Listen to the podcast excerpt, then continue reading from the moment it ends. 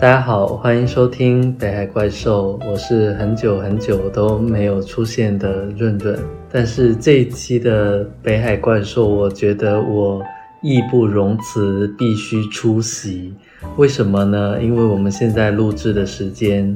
是农历的七月初六，明天就是除夕，不对，是七夕。可是你是那种会过节的人吗？本来也是不过的，但今天过了一下，你说呢？今天要不然就过不去了。我以前很讨厌过节，是因为我感觉到过节有一种压力，就是它是一种你必须去履行的义务，而我对这种事情很容易有逆反心理。但我们两个在一起，我觉得我经常都是。到了一个时间，刚好我也有想表达的东西，然后它也是一个节日，我就就做了这件事情，是心意在前，表达在后的，不是那种节日在前，表达在后的心意不知道去哪了。就是你刚刚讲到，你其实很不喜欢被强迫做一些事情。对啊，我觉得我经常都是很害怕，或者说我很不喜欢被。要求去做那个，呃，我总是觉得那个是个一个套子，然后我会下意识的想要去反抗它。这种反抗有时候也只是我一个人的反抗，所以以前的一些伴侣他们不太了解我的情况下，可能会觉得我。不知道为什么突然就炸了起来，这这种炸可能不是说我在对他，而是我感觉到了这个东西，嗯，这个观念，这种束缚，我在下意识的反抗跟与之斗争吧。但是这个时候经常都是沟通无效的，因为对方会认为这是天经地义的。而我就很想问，凭什么天经地义？因为没有办法，有时候我也会觉得说，可能对方这样子会开心，那我会满足他。但是为了一种平衡，我往往在事后都会给对方扣分，就心里扣扣分，扣到差不多的时候，我就会。转身走人，在我以往的情感经历里面，对方经常都不太清楚我为什么转身走人。嗯，而且当我决定转身走人之后，我可能也不会把真实的原因去告诉他。就我觉得那个时候沟通已经是无效。如果一个人他必要是吗？对，就是一个人他如果可以让我扣那么多次分，那就意味着他跟我的沟通基础是很薄弱的。就是我们需要有很多很多的基础之后，他才能理解到我为什么会生气。而对于一段要结束的关系，我不我不觉得有必要去建立这种基础。所以你之前的就是一个结束关系的方式是，或者说你对一个人的一个判断，不是说他做了一件什么触犯底线的事情。就让这个关系结束，而是一个循序渐进的、慢慢慢慢的，他分数慢慢减少的过程。对，一般来说都是这样子。那这分儿都扣在哪儿呢？扣在那种什么逢年过节必须送礼啊，这是一种；还有那种对于人生的控制，你到哪你就应该跟我报备一下。我曾经有一个。女朋友在电话里面直接的跟我说这个词，而我觉得这个词对我来说，至今听起来都非常的扎眼，刺耳。对，也可以说刺耳。对，就很刺耳，有点扎眼，对，听起来厉害。这是一种通感的修辞手法啊！陈老师给大家上一上课。就是我当时在想，你是谁呀？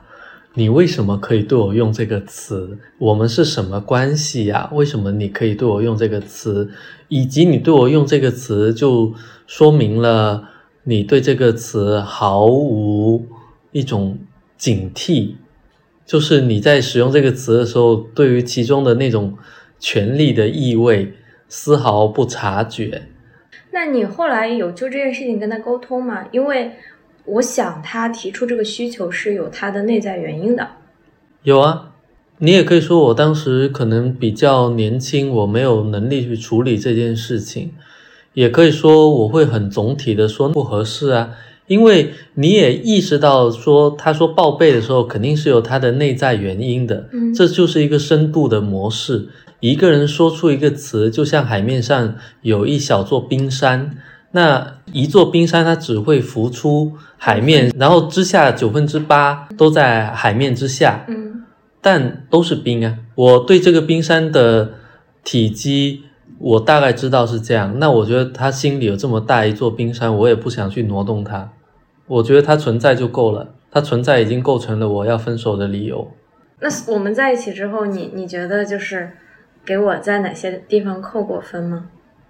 有啊，有一回就是也不是有一回啦，有好多回啦。你又身体经常会出现一些小小的毛病啊，这个那个的毛病，然后你是一个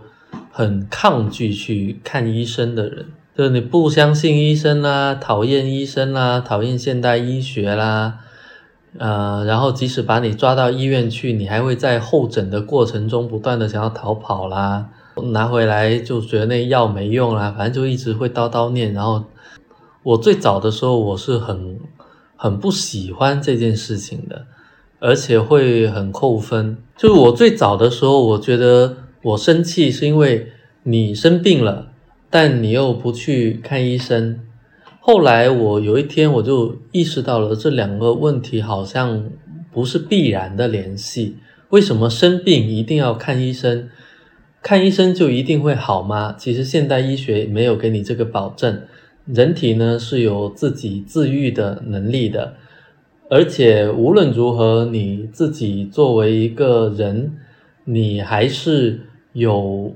一个主体的权利。我不应该随随便便的去为此生气。就是我觉得我好像也没有理由生气，但是我确确实实的感受到了愤怒。我就在想，为什么我会这么愤怒？我想到了一个原因，这个原因是我觉得我小时候好像也是被这么对待的。比如说，我有时候生病啊什么的，然后我爸就会很急躁的生气，之后我们经常会有一些冲突，然后妈妈会在背后或者在过后跟我说，其实你爸是比我还要疼你的，他就是性子比较急一点。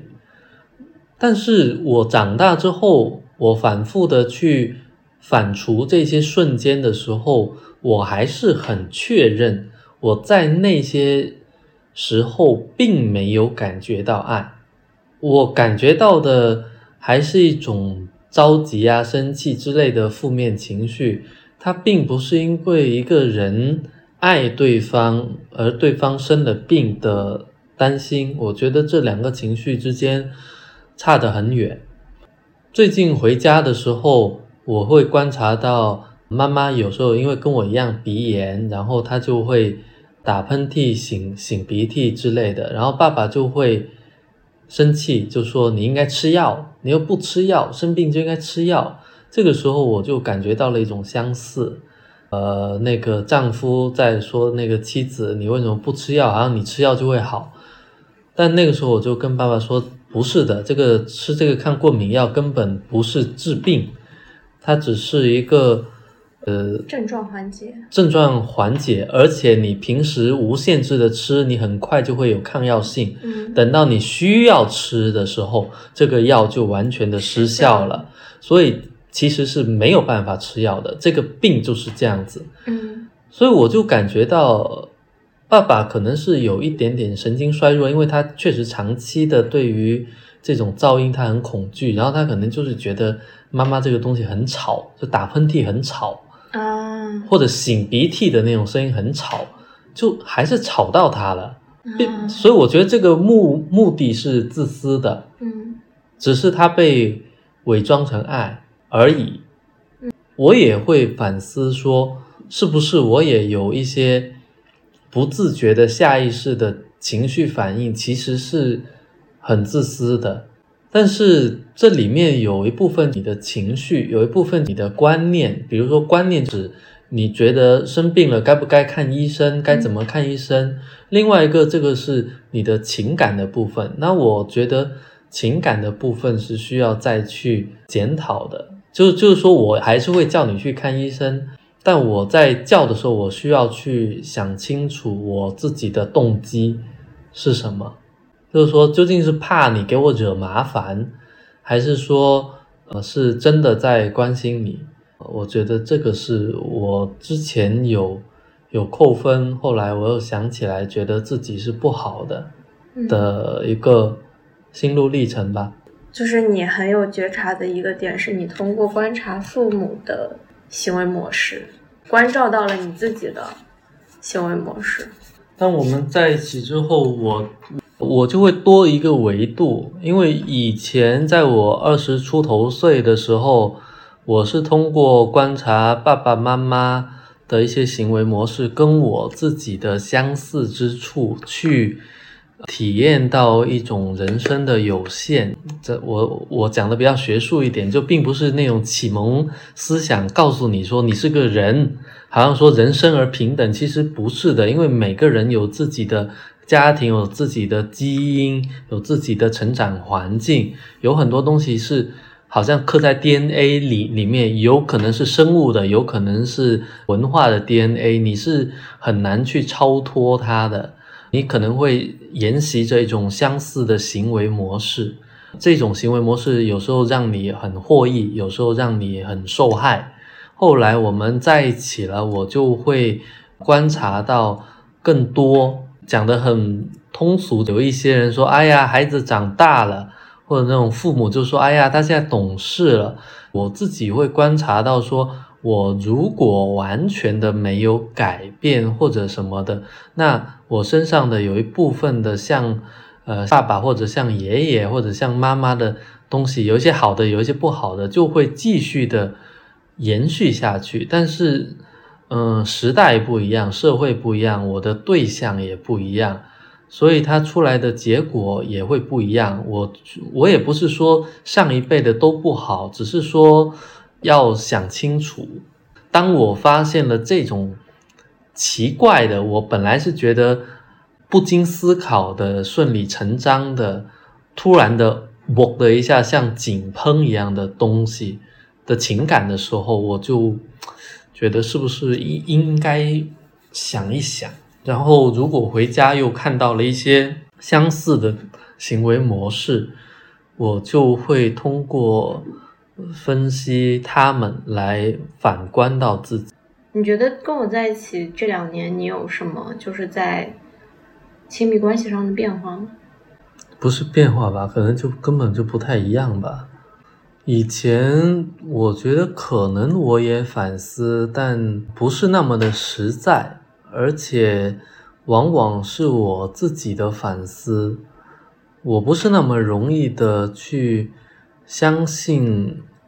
一个亲密关系里面的对方，就是这个人，他得足够好，我才能相信。哎，所以说给我扣什么分了？你还记得问啊？那肯定啦，那肯定在几百年前就想过问你。我不是一个爱给人扣分的人，我跟任何人。交往的界限很明确，一旦你被划入了，我觉得我可以无条件包容的那个界限，就不存在扣分不扣分，其他人都在界限之外。那既然是如果是界限之外的人的话，我基本上啊以一种礼貌相待，然后我不会去，而且我我很多时候我跟人的交往是出于一种防御行为，就是如果就是社会上遇到一些，比如说心眼比较重，或者是他们。比较自私的人的话，我在这样的关系中是很容易受到伤害的，所以我会主动远离这样的关系，也是一种自我保护吧。一样，继续。因为我我不会有一个循序渐进的过程，因为我之前遇到也是遇到一个情况，就是比如说我下定决心了，我要跟这个人去尝试把他划入这个界限的话，我不会在这个划入这个界限之后，我还给他。呃，我还在考察，我还在不信任，我我会充分的信任且去一股脑把我的爱全部倾注出去，然后而且我在关系当中往往是比较积极主动的那一方，我要去安排说我们要去哪儿啦，要做什么啦，很沉默的时候，甚至我都要去主动带一点话题。这样长此以往了之后呢，我就感累了，累了之后呢，我就心生怨言，我就说我好累啊，凭什么总是我在？在主动是就是会有这种疲惫感，然后我就觉得不行，就是这就是我会觉得这个人不合适，就就就就断了。我的是我我反而是往自己身上去加那个疲惫感，我不是扣对方的分，我是往自己身上加了很多负担，然后那个负担加加加加到我把我给压倒的时候，我就要一股脑的把这个负担给卸掉。就是你人为的。或者说你自为的把这个事情增加难度，嗯，而且是跟自己较劲似的增加难度，有可能对方一开始并没有要求你那么好，但是你好像是自我的要求，你把自己提高到了一个你根本达不到的要求，最后你就溺水了。我觉得可能是的，因为我就是，嗯，我对自己对这个爱的要求很高，所以我觉得我要全心全意的付出。而且这种付出不是说考量说对方付出多少，我也要付出多少，嗯，而是我做这件事情要倾尽所有，不然的话我就觉得自己不够格。也是前两天做了一个阁楼的心理咨询，然后当时第一次咨询就给我整把我弄哭了，我大概从十几二十分钟的时候就开始哭，当时就在房间里，其实。嗯，我觉得在第一次说的时候就说到一个很核心的问题，就是因为我最开始的时候，我只就是咨询师问我你今天有什么问题吗？他大部分都是你有什么想咨询的吗？我说我也没什么想咨询，我就是最近觉得很累。嗯，他就就开始顺着这个累，首先他有什么表现，我就说我晚上睡前的时候会心情不好。那心情为什么不好呢？其实我也很清楚。我一方面呢，觉得自己啊事情没有做完，有一些焦虑，就因为我给自己安排了很多很多事情。然后另一方面呢，我又觉得自己没有好好对待自己，搞得自己身体很疲惫，没有好好照顾自己。然后心里就像有两个小人在打架，一个是说：“哎呀，你要你要努力呀，你怎么你怎么这么嗯还躺在这儿呢？”另外一个就说：“你要好好休息啦。”我当时很矛盾，就是我听到这两个声音的同在，我我不知道哪一个我该去照顾哪一个，我就像一个忙碌的妈妈，有两个孩子给我伸手要奶，我不知道喂哪一个，然后为了哪一个呢？另外一个都会不开心。这个这个咨询师他其实跟你一样，他一下子就把我。讲到了说，他就这这样子的状态，让你联想起了什么？会把你往那个原生家庭的方向给引嘛？就把你童年经历给引出来。然后我当时就讲到了，我觉得我从小到大学习很努力，呃，别人口中的别人家的孩子，但是呢，我只是在满足父母或者其他人的期望，没有自己听倾听过自己内心的声音。然后这个事情其实也是我之前。啊，有过反思的，但是呢，我每次每每讲到，我还是会很创伤，就是这个创伤记忆还是会被引起，然后我还是会有情很大的情绪反应。我觉得可能是因为我这个伤口没有完全愈合，就是它还存在，所以说我每次去稍微去揭开它一点的时候，它就痛的让我流泪。我会发现我很需要。需要爱，然后以及我需要有人看到我自己内心的需求。当时咨询师问了我这样一个问题：嗯，那你这这个情况，你有跟你呃伴侣说吗？因为当时我可能跟他说了我有伴侣，他说我有说啊，我说我有说啊，说那他是怎么样反应的呢？他说我就说那他你就是我的伴侣，肯定会让我赶紧休息啊，不要再搞啦。你平时会跟我说的吗？啊，他就说，那当他这么说的时候，你是什么感受呢？我说，我觉得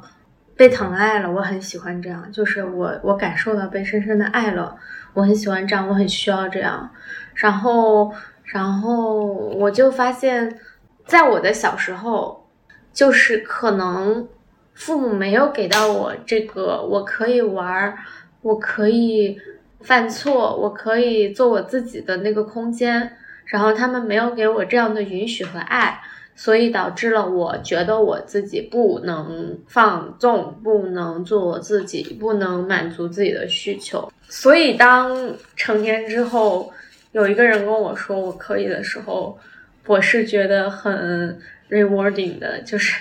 rewarding 该怎么翻译啊？就是很感恩的。我是觉得我很被爱，然后我很我很需要这个东西。然后同时也也也也刨出来另外一个问题，就是当当当你给我提供了这个无条件的爱的时候和允许的时候，我我其实我我需要跟我自己原来既有的那个行为模式去做一些对抗。我心里还有另外，你照顾了我一个一半的小孩，我另外那个小孩，我我要去怎么说服他？面临这个问题，或者说我需要去挖掘我内心就真正的需求，所以我后来又做了第二次的咨询。当时我跟他说，我想知道我如何处理我内心真正的需求。当时跟他讨论的一个结果也是，嗯，可能两个需求都是我内心真正的需求，但是我需要去跟他们对话。我需要去看见他们，然后以及安慰他们，而不是压抑。因为还有一件很小的事情，当时我在咨询的时候也跟也跟咨询师说了，就是也是我们俩一起发生的事情。就是有一天晚上你去剪头发，当时我是我们是刚开始是出去散步，你说哎，不然去剪个头发吧。我们就散步散到那个头发剪头发的地方，当时我就在那边无所事事等你嘛，因为你剪个头发其实也花不了多长时间，但是我那段时间正好是很想烫头发嘛，然后我就我就在那边很纠结，说我要不要烫个头发，然后我当时跟理发师沟通了一下，我的就是觉得太贵了，然后。然后我我我我我当时一下子心里否决了这个，用理性否决了这个烫头发的想法，但是我内心那个想烫头发的欲望是很强烈的，就是甚至是而且在那个环境当中加剧了这种强烈。大家都在做头发，首先我很无聊，其次身边的人都在做头发，他们做完头发都很好看。然后我我说实话，我做头发这样一种好看的需求啊，是吧？一种你你你你变好看的需求嘛。你觉得自己做了个发型很美美哒，美美哒，对啊，这样一个朴素的需求，我当时这么跟自己说的，我我完全知道我自己那心中那两个冲撞的那个因子，我已经把他们都扒清楚了，我就走出去了。首先我做的第一件事情是先离开这个环境，我就到了隔壁超市逛了一逛。当时我在隔壁超市，我我就哭了，我自己一个人默默的哭了。然后其次，我就我就跟那个想做头发的自己说，想美美哒的自己说，我说，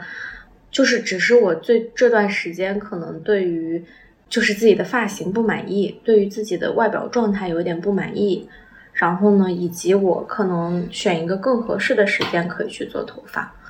后来我就是回来的时候，我好瘦了一点。包括那天后来不是我回去的路上，我也跟你说了这个事情吗？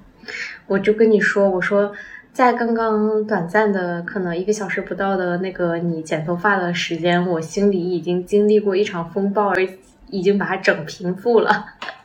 可能是我比较合适你的一个点，因为你是一个很会、很擅长满足自己需求的人。就好像前段时间我在想我自己究竟在经济上面要达到一个什么样的程度的时候，我觉得这个问题对于我也是有两个层面的回答才能够满足。第一个是经济的层面，就是我真的要，因为我喜欢打车，对吧？你也知道我喜欢打车，所以我觉得我的经济条件起码要能够让我可以打车。去哪都可以打车，嗯，去美国打车。啊 也可以。然后其次呢，我又不喜欢，当我就是其次是我希望我打车的时候，我丝毫没有感觉，我不不心疼那个钱，就这是一个很模糊的、很心理的那个客观标准，感受，对，它是一个感受，嗯，主观感受，对，就对我来说，只有这样子，它才是好的。我觉得我小时候，呃，我很喜欢我爸的一个点，是他总是会在我看来好像是很阔绰的在花钱，而且是有时候是有一些好像浪费，就好像说明明在这个小摊上面这个气球要五块钱，你走到前面再有什么两百米啊什么的，这个气球就变成了两块钱，但是不对，你走的这两百米，其实你也在损失你的快乐。嗯。啊、我就觉得那种说好就要了，这个东西是很爽的，这个东西是千金难买的，嗯。是如果千金可以买到，那它也是很好的。嗯。嗯嗯呃，所以我觉得我爸为什么现在好像没有这个这个样子，我也是觉得很奇怪。他年轻的时候是有这个样子的，而且当我后来发现了他当年的经济的那个情况之后，我又觉得，哎，对啊，对啊，就是应该这样子。我觉得这是他身上所以他当时是很有钱吗？没有，他其实当时没有多少多少钱，但但呃，他就是敢。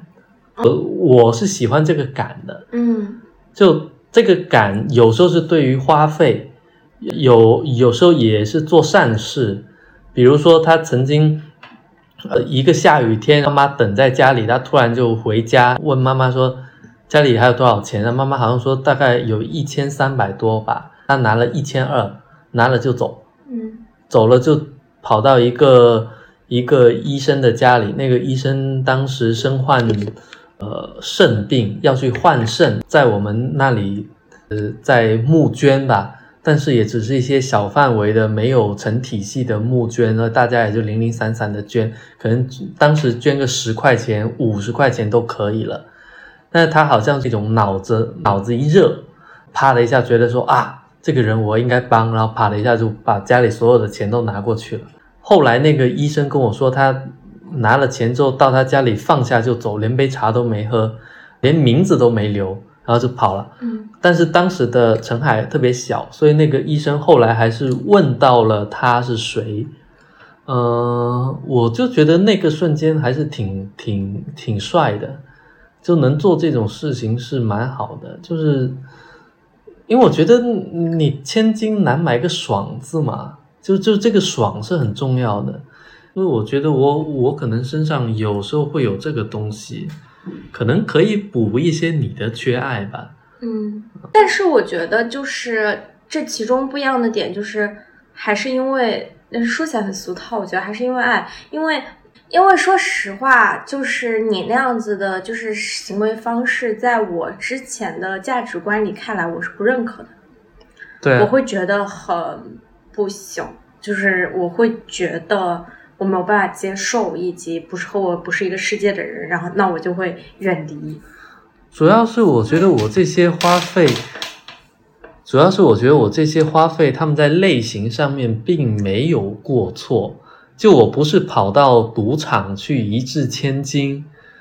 我只是在正常的花费上面多加了一点，然后这一点能够买来很大的爽。对我不是说你这个花费它本身是一个恶的，或者是有问题的，就是它只是一种行为方式或者习惯的不一样。就像当时我研究生的室友在最开始遇到现在已经是她老公的一个男生的时候，她跟我说很奇怪的说，这个男生很奇怪，他平明明做着很有钱的工作，但是呢，他却总喜欢坐地铁上下班，竟然不打车。对啊，然后我当时就觉得很奇怪，我说坐地铁上班不是很正常的事情吗？嗯为什么非要打车？嗯 然后因为因为就我就发现，不管就是贫富，可能这个只是一种行为习惯，有的时候啊，嗯，就是或者说它是一种行为方式。我自己的行为方式我是知道的，就是即使是在我们同样的一个家庭里，你会看到我和我亲姐姐的花钱的模式也是非常不一样的。我是一个非常节节节俭的人，但我姐其实是一个比较爱花钱且呃，就是不太会去为长远考虑的人。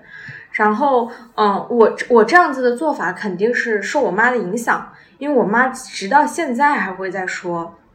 你看你姐姐一点都不懂得，一点都不懂得过日子。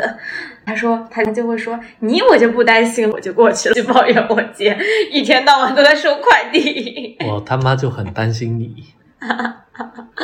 对啊，我觉得人生嘛，那你整天过日子，过到最后他也是死啊。对，所以说我觉得就是跟你在一起之后，我很大的一个转变就是。可能也是我自己意识到我自己的问题了之后，就是我们俩在这个方面是很不一样的人。我觉得你这个方面是补足到给我的，我也从你身上学习到一些东西。有的时候我自己不愿意做的事情，或者说我在我内心两个小人在打架的时候，你就帮助我那个可能更更本在需求的那个小人，把它给变大了。对啊，因为我自己就是一个比较快乐原则的人，嗯，但是我自己也有问题，就是前段时间我在做阁楼的心理咨询的时候，其实心理咨询师就就是因为我当时讲的是一个可能偏向于说，呃，社会所要求的男性角色跟我自己身上的一些问题，呃之间的。这种矛盾跟冲突的时候，呃，那个心理咨询师他也是从一个呃原生家庭的角度去去问我，就说，那你的小时候，你爸爸妈妈对你有什么要求吗？我当时的反应是没有，呃，想了一下又说可能有，但是我没什么记忆，所以就变成了没有。但是我们聊了十分钟之后，他问了另外一个问题，然后我的答案里面有一句说：“对啊，然后我爸爸妈妈他们就是希望我能够，呃，变得很努力。”然后他就说：“你刚刚说没有，但其实你爸妈对你是有要求的。”我一下子就意识到了，说：“哎，其实是有要求的，并且这个咨询师就接着说，他说这个要求其实是高的。”就像你小时候一样，就是我觉得爸爸妈妈对我的要求，他并不是说你一次考试能够考多少分，就你考九十分或者考一百分，这都是很明确的单次的要求。但是他们的要求是你要努力，这就好像有一点宗教性质，有一点个人的品质的那种要求。就你好像你考最后一名，你也要一直在拼这件事情，呃，如果你不努力，你就是错的，啊，但你如果努力了呢，他们又会说，那你这么聪明，你努力了总会有结果，嗯，所以从小到大，他们给我的反馈就是我是一个很聪明、很聪明但不愿意努力的小孩，这个。这个东西其实挺影响我的，就是在我二十多岁，我刚刚考上研的时候，我有一段时间就会在言谈之中有一种复仇。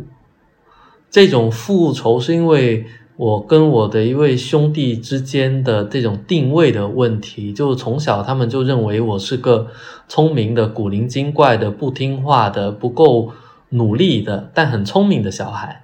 啊，然后我这个兄弟就是一个很乖的、很听话的、很忠厚老实的、很努力的，但不够聪明的小孩。然后他们好像觉得那样的小孩更好，但我自己的性格其实我是不服气的，就是我觉得凭什么你们说他好，不说我好？后来呢，就是说我可能现在。更符合社会主流的价值观吧，或者说在这种价值体系里面，我得到的评价更高的时候，我最初我就会就会通过说，那你们现在觉得他怎么样啊？你们不是一直觉得他们很好吗？他很好吗？他现在怎么样啊？就会某一种复仇，然后到我考博之后，我突然就。意识到了，我可能已经在社会的眼里，但是这个社会它也是虚的。可能相比于很多的人，我已经是一个很努力的人了。只是我的参照系一直是一些比我更努力的人，所以就显得我好像一直都不太努力。为什么我会有这个感觉？是因为当我考博去了北京，分到的那个宿舍非常差，又重新回到那种四人的宿舍，而且更差的是，他没有独立的卫浴。这对于一个在广东出生长大，在广东上本科、研究生的人来说，简直是噩梦，噩梦，不可接受的。就这种差的环境，差到什么程度呢？就是爸爸妈妈说，只有他们三四十年前上那个中专的院校的时候，才是这样的环境。而我当时的第一反应就是，对啊。呃，我好像是我的兄弟姐妹里面被认为最不努力的一个，但其实我熬到了现在，我也没有回家去躺平，我也没有依靠父母的呃什么关系，然后让自己过上一种比较轻松的在家里的生活，甚至当有机会的时候，我永远都是朝着那个机会去的。我没有选择说，哎呀，那里没有独立卫浴，我就不去了。但其实这样的人是有的。我我我记得我当时在广东考博的时候，考完博刚好碰到我一个师兄，那个师兄是要考上海的某一所大学，然后他就问我还考了什么学校，我我说考了北京的这个学校，他当时就说他不考虑这个学校，他也是广东人。我问他为什么，他说。他们没有独立卫浴，这个太可怕了，我根我根本受不了。但我后来想了一下，我喜欢独立卫浴吗？我特别喜欢，我特别需要，但是我不允许自己因为没有独立卫浴就放弃一所学校，好像这个在我的心里我会不原谅我自己。那我后来想了一下，这其实就已经非常的努力了，嗯，就是可能我已经是一个。还算挺拼的人，只是我在嗯之前的自我认知里面，我一直没有放过我自己，所以我就一直在渴求得到一个承认。这个承认叫做你其实很努力。但是当我长大之后，其实那个童年的世界就已经消逝了，远离了曾经会随随便便评价你的那帮人，他们也老了。啊，也认为你已经长大了，他们不可以随随便便对你这么说话了，所以他们也不会意识到这个时候他们需要重新聚回来，聚到你的身边，像对一个幼儿园小孩子一样说，其实你真的非常的努力。呃，可能这个话对我来说是挺挺欣慰的，但是最后我觉得我通过我自己说出来的方式，我也得到了。或者说，我在通过一些更客观的、更实在的方面，我已经拿到这个答案了。然后，我的爸爸妈妈他们也对我也比较满意，我就意识到，其实这个轮回它已经完成了，我不需要在这里面再去折磨我自己了。我觉得这个部分是我上一次在做心理咨询的时候一个。很吃惊的一个点，嗯，就其实他们是有要求的，嗯，而我很多时候是在他们的要求的阴影下去行走的，然后现在可以算是走了出来。哇，这个心理咨询好厉害啊！是，就帮你走出来了。是，那按照你的说法，我还没走出来。对，我不是在帮你走出来了吗？我会。我会在想，刚刚我们在提的那个扣分的问题，一个人他对别人很苛刻，我自己以前对别人很苛刻，其实也是因为我自己对自己很苛刻。嗯，呃，因为我自己把自己憋到了一个程度，我把自己拎到了一个程度之后，我是没办法像你这样子。只要求自己，不要求别人的。嗯，我就是会下意识的觉得，我都这样了，你也应该差不多吧？呃，你没有那个百分之一百，你起码百分之八十。嗯，可以说每个人都是活在自己的观念世界里面，并且认为这种观念就是现实。呃，但其实不是。只有去接受那种，就是就应该去接受每个人都是不一样的，是多元的。其实人家跟你是不是不同的系统的，可能别人那么样的行为是有一些我没想到的原因，这个是有可能的。但是我有时候又会觉得亲密关系不太一样，因为这个只是只适合非亲密关系，就是说我对于我的社会交往、我的职业交往等等的那。这么想可以让我很平等、尊重的去对待其他的人跟我的不同，但我不会动不动就在心里去 diss 别人，去认为别人是个傻逼。其实别人也不傻，他只是有自己的境况，在他的境况跟观念里面，他做出了自己认为最合理的选择，仅此而已。当然，也有一些确实是被自己的观念所束缚的大笨蛋，这个也很多。但是在亲密关系里面，我还是更多的觉得，好像两个人应该有很深层的、很直觉性的契合，嗯，才能够过得比较好。我我一直就是也也会在很多其他朋友面前谈论到我们的关系，也在很多的反思为什么成功了。或者说，为什么相对来说我们的关系还是比较顺利，没有没有经历什么，可以说没有经历什么波折。嗯，我是觉得一方面对我自己来说，我到了一个比较稳定的一个阶段，就是我的心智比较稳定的阶段。我觉得可能对你来说也是，嗯，就我们两个人都到了一个自我认知比较稳定的阶段，然后对。对这个世界的价值观也是一个比较稳定且就是这样子的话，就是当我们沟通起来的时候，我们就比较容易在人群当中分辨出彼此。就是其实，在很多本质的情况下，我们还是比较相似的。但我觉得可能也不是说完全没有冲突吧，就是。比如说，作为男性和女性之间，我觉得我们俩的沟通模式还是有些不一样。然后就包括，比如说，当我当我发脾气的时候，你会觉得委屈，因为你会觉得凭什么你发了这么多脾气，我要承担，而我不太发脾气，你不用承担。如果把情绪它视为一种疾病的话，凭什么你老生病？而我身体这么好，想象一个比较极端的情况，比如说你的伴侣生了绝症，然后你你可能我也会有这样的想法，就是我凭什么要牺牲我自己的我的生命去照顾他？我觉得我为什么要承担这些？的，就是我觉得这是不一样的，因为呃，病它是一种。这个人身体的不好的不舒服，嗯，然后呢，他对方要去照顾他，嗯，呃，如果当你自己因为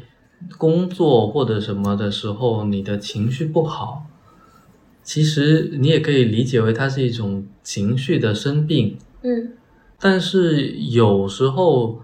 那那个生气什么，它是冲着对方来的，其实还是有点不一样的。哦，因为你冲着对方来的时候，对方的感觉就是被指责了。我明白你的意思。所以，当对方如果觉得这件事太小，或者说在他的观念里面这件事不值得去生气的时候，呃，就会有你说的那种反应，就是说，那要那要生气，我也好多事情可以生气啊，我只是没有没有去生气而已。然后你刚刚说的时候，我会。诶，想起来昨天我们不不不就那个吵了一下吗？然后吵的时候我就觉得很好玩，就是他完美的复刻了我们每一次有一点冲突的过程，就是可能你就开始哭啊，嗯，就说一些话，就那就那些话会比较有攻击性，然后呢，我就会对你提出来的问题。就你提出来的问题本身表示抗拒，嗯，就是你回避了，然后你就会说我是回避，对对对对，但我抗拒了，对，但我抗拒的点就是问题就是答案，提问题就是答案，就是当你这么提问题，你就是有答案。所以我不我不相信那种没有呃没有立场的问题，所以我所以我感觉教练式的问题就是没有立场的问题，所以我感觉到了这种立场的东西，我我就反对那个立场，所以我拒绝回答，是因为我拒绝那个立场，就是我拒绝这个前提。但我在想，有没有一种可能性，我本身那个问题是比较中立的，但是你在就是你的防御观念机制，对就是你已经先入为主的觉得对方在攻击你，啊，是的，然后你你不管那个问题是什么，只要向你提问，你就觉得是攻击你。嗯、很有可能，嗯，很很有可能我自己是是很讨厌别人像我那么提问题的。那你喜欢别人怎么跟你提问题？因为说实话，我会有这样一种感觉，就是当我在哭的时候，你本身就已经感受到一种攻击了，啊，有时候是的，是吧？嗯，因为，呃，其实很明确的就是你不不喜欢我哭，就是就像你不喜欢我生病一样，对，我不喜欢你哭，就是呃，首先你觉得哭是不好的，就是人不要哭，对我觉得哭经常哭是情绪波动很大的表现。对，然后你觉得情绪波动大是不好的，呃，如果一直是平静快乐，平静快乐，我觉得是好的。你的意思反正就是不能有负面情绪，对，对你觉得负面情绪的出现是不好的。我觉得负面情绪是不好的，太多的负面情绪出现是不好的。对，那就是说，就是这个量的问题吗。对，我觉得是量的问题。我承认每个人都有负面的情绪，我自己也有，但我有的时候我自己是想是想丢掉它，想排斥它的。当你想要丢掉那个负面情绪的时候，它确实是被丢掉了吗？它不一定被丢掉啦，但是我的态度，嗯，它应该被丢掉啊。嗯我并不觉得我，我觉得我悦纳是一回事，就嗯可以悦纳，对吧？好像人承受苦难，对，人可以承受苦难，但在我的问题是要不要啊？嗯，可以不要苦难，那就不要啊。其实我觉得没有一个人是想要享受苦难或者是悦纳，就是不是享受负面情绪和悦纳负面情绪的，对啊因，为没有，就是我也不想要主动的 难受，有啊有什么对我自己有什么好处，就是哭，我也希望自己开开心心的。但是很多时候你，我会发现这个东西是我丢不掉的，嗯然后以及是我控制不住的，嗯，就是眼泪是我控制不住的。有时候我也我也挺喜欢你哭的啦，有时候就是比如说，就像我，就像我收到你的礼物的时候，嗯我也我那个哭，我也不是表演出来的，对，我知道啊，我也我也是控制不住的。那如果我收到你礼物的时候，哦，谢谢啊，就这样，这这这离哭也太远了吧？就是，这也有可能是这样啊。就是我嗯我我觉得我自己是一个情感比较丰沛的人，啊，是啊，对啊，就是呃，我觉得嫩得出汁，汁就是眼泪的意思。就是这是我的一个特质啊，就是他他就是我情绪没有办法是这样子起伏的，它嗯必定有高山有低谷啊。嗯，当然，如果生活中一直发生的都是非常好的事情，可能也是他的那个王小波，有一些是王大波，有一些人他的波峰的值是比较高，有些人波峰值是比较矮的。我是属于波峰值比较高的。嗯我觉得不是要去减少那个峰值，嗯而是我觉得可能要减少那个生活当中负面情绪的，嗯，就是产生，就是或者说负面事件嘛。对啊，对啊，就是尽量减少生活中让你产生一些负面情绪的事情，是啊，就是减少那个 cause，你那个负面情绪就不会存在。因为如果你让我变得嗯不那么波情绪波动，嗯那就像一个，那就直接喂我吃点那种抗抑郁的药就好了，是啊，就是麻痹我的神经，对啊，那我就整？天就痴呆一样坐在那儿。对啊，对啊也挺好的。，Do you like it？I like it, I like you。对啊，对啊，这个这个情绪的不波动是正反都会不波动的。是啊，对啊，就像你开心了也也是这么开心，你你伤心了也是就是浅浅伤心，开心也是浅浅开心。是啊，对啊，所以说，所以说这是我的一部分。对你，我觉得可能都有，就是我确实心里没有记着什么，我有时候也对我自己能够放下这种 ego，觉得有点神奇。嗯，这种放下有时候还不是过后才放下，是当时就放下。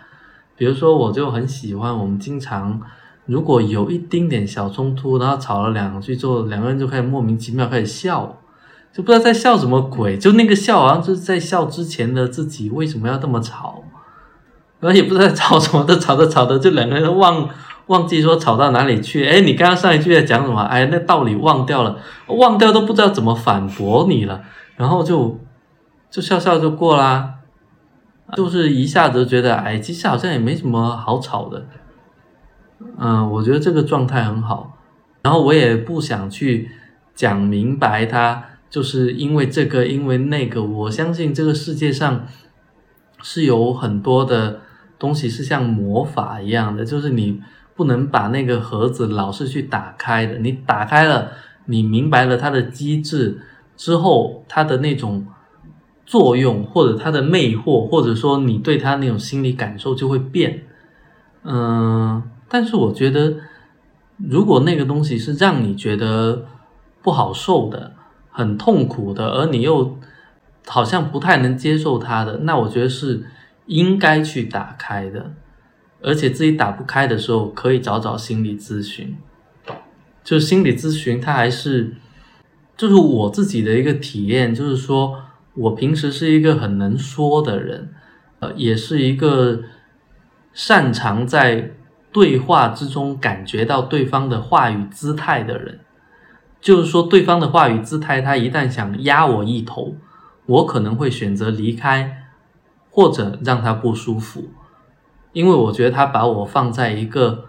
权力的下位去。审视跟捉弄，这个是我不不喜欢的。但对方如果跟我是平等的时候，我会倾向于好好的对待他。然后我那天去做那个这个心理咨询的时候，我是有一有一个奇怪的感觉的，因为嗯，因为是那个线上的咨询嘛，我预约之后就跟心理咨询师约了一个时间。我们在那个时间里面，我们会有一个小时的视频通话的过程。我就打开那个摄，就我打开那个摄像头的时候，心理咨询师的头就在我面前，我们两个人就这么四目相对。我以前也做过那种线下的心理咨询，我就觉得这个体验还是很不一样的。因为线下的心理咨询，你们两个无论如何，他会。呃，就是可能在那个心理咨询室外，你们已经会见到他，就是一些物理的客套的交流。对，我们会到一个房间里面，把房门关上，他坐在那个位置，你坐在这个位置。当然，这种座位本身就是已经是一种角色的分配。对，坐坐下来之后，他可能会手里拿个本子，问你啊，最近怎么样啊，巴拉巴拉的。但是有前面这些客套的时候，你还是会觉得啊，好，好像也可以跟这个人开始说了。但是这种线上的心理咨询呢，呃，他会更直接一点。对，他会啪的一下，这个人就到你眼前，然后你好像就开始对着他演讲。呃，我最早的时候是有一点点说，诶，为为什么我会这么讲出来？但是隔了大概五分钟还是十分钟，我觉得可能是这个心理咨询师还是比较专业，就是他在倾听我的时候，他的。微表情、他的动作、他的神态都让我觉得很值得去信任，嗯，然后我也我也意识到说这种对话之中的权力关系，但是我好像并没有觉得不舒服，嗯，所以我愿意去跟他讲，然后有一点像在跟。神父告解，但是我没有见过神父，我也没跟他告解过。想象中的，对对对，就是在电影里面看到的那一种，而且没有什么负担。这个时候，我反而感觉到一种线上心理咨询的好处，就是当你把它关掉之后，你们真的好像很安全，就你们可以完全的切断，嗯而且它是随时随地的，嗯。它不需要你到那个地方，然后会产生额外的那个时时时间成本、经济成本，它就很随时，只要你拥有一个小阁楼啊、你拥拥有一个安静的房间，你跟心理咨询师约好时间，呃，你就可以跟他进行这样的沟通，而且在之后你还可以随时的找他，你们可以，你可以给他留言啦，你可以跟他做文字的沟通，他也会回复你。我最近有一段时间没做了，他也还会再找我说这个心理咨询还是有一些需要持续啊，有一些节奏需要把握啊，如果方便的话就可以继续来咨询。我自己的感觉就是还挺好的，就还想做下去。嗯，就是它是一种嗯自我的梳理吧。在很多时候，亲密关系中，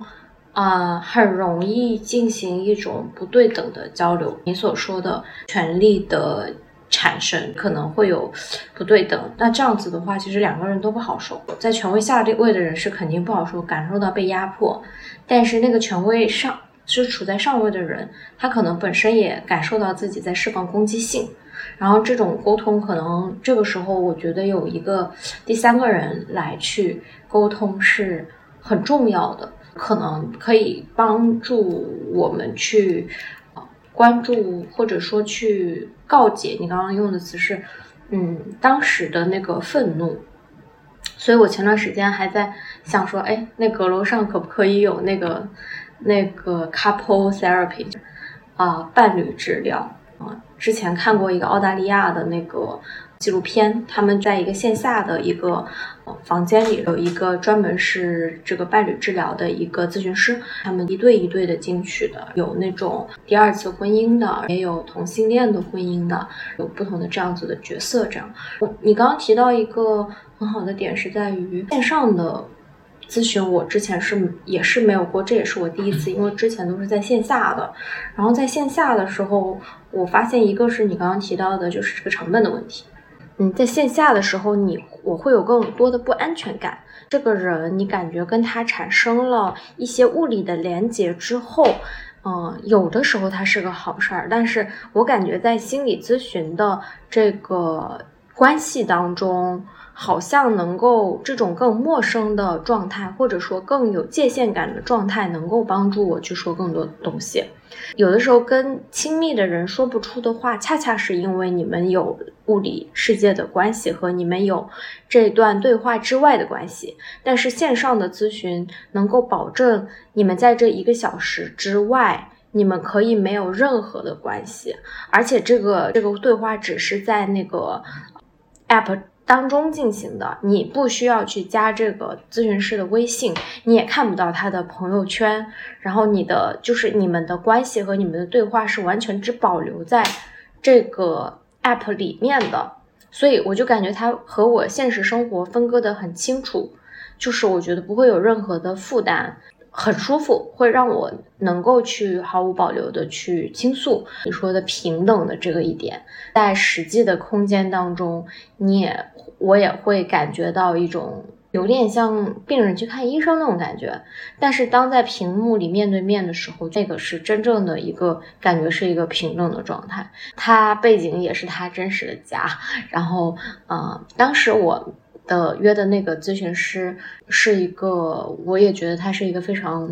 非常 nice 的 listener。他当时跟我咨询的时候，其实咨询大多都是本人说的比较多嘛，就是可能咨询师会说的比较少。我感觉他全程都是在倾听我讲，然后偶尔的时候点我一点点问题，很关键性的问题。但是我也能看到他的表情是那种比较忧虑的，就是那种带着淡淡的皱眉。不知道为什么我还挺喜欢这种忧郁的，就是这种感觉。